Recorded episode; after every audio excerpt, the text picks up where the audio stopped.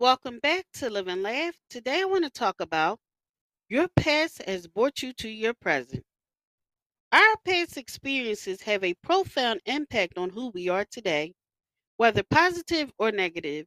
Each experience has shaped our beliefs, values, and perspectives and contributed to the person we have become. Our past can influence our present in a variety of ways.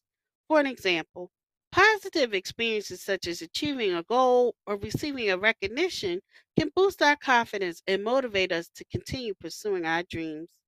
Negative experiences, on the other hand, such as a trauma or failure, can lead to feelings of fear, shame, or self doubt that can hinder our progress. However, it's important to recognize that our past does not have to define our present or our future.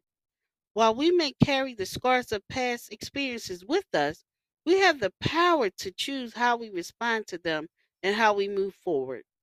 By reflecting on our past experiences and learning from them, we can gain valuable insights and develop greater self awareness. We can identify patterns of behaviors or thoughts that may be holding us back and work to overcome them.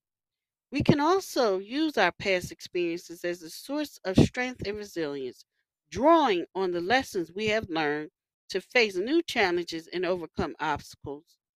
Ultimately, our past has brought us to our present, but it does not have to dictate our future.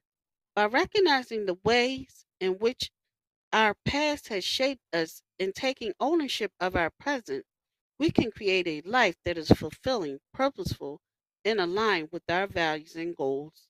Thank you for listening. If you know anyone that can benefit from this, please go ahead and share it.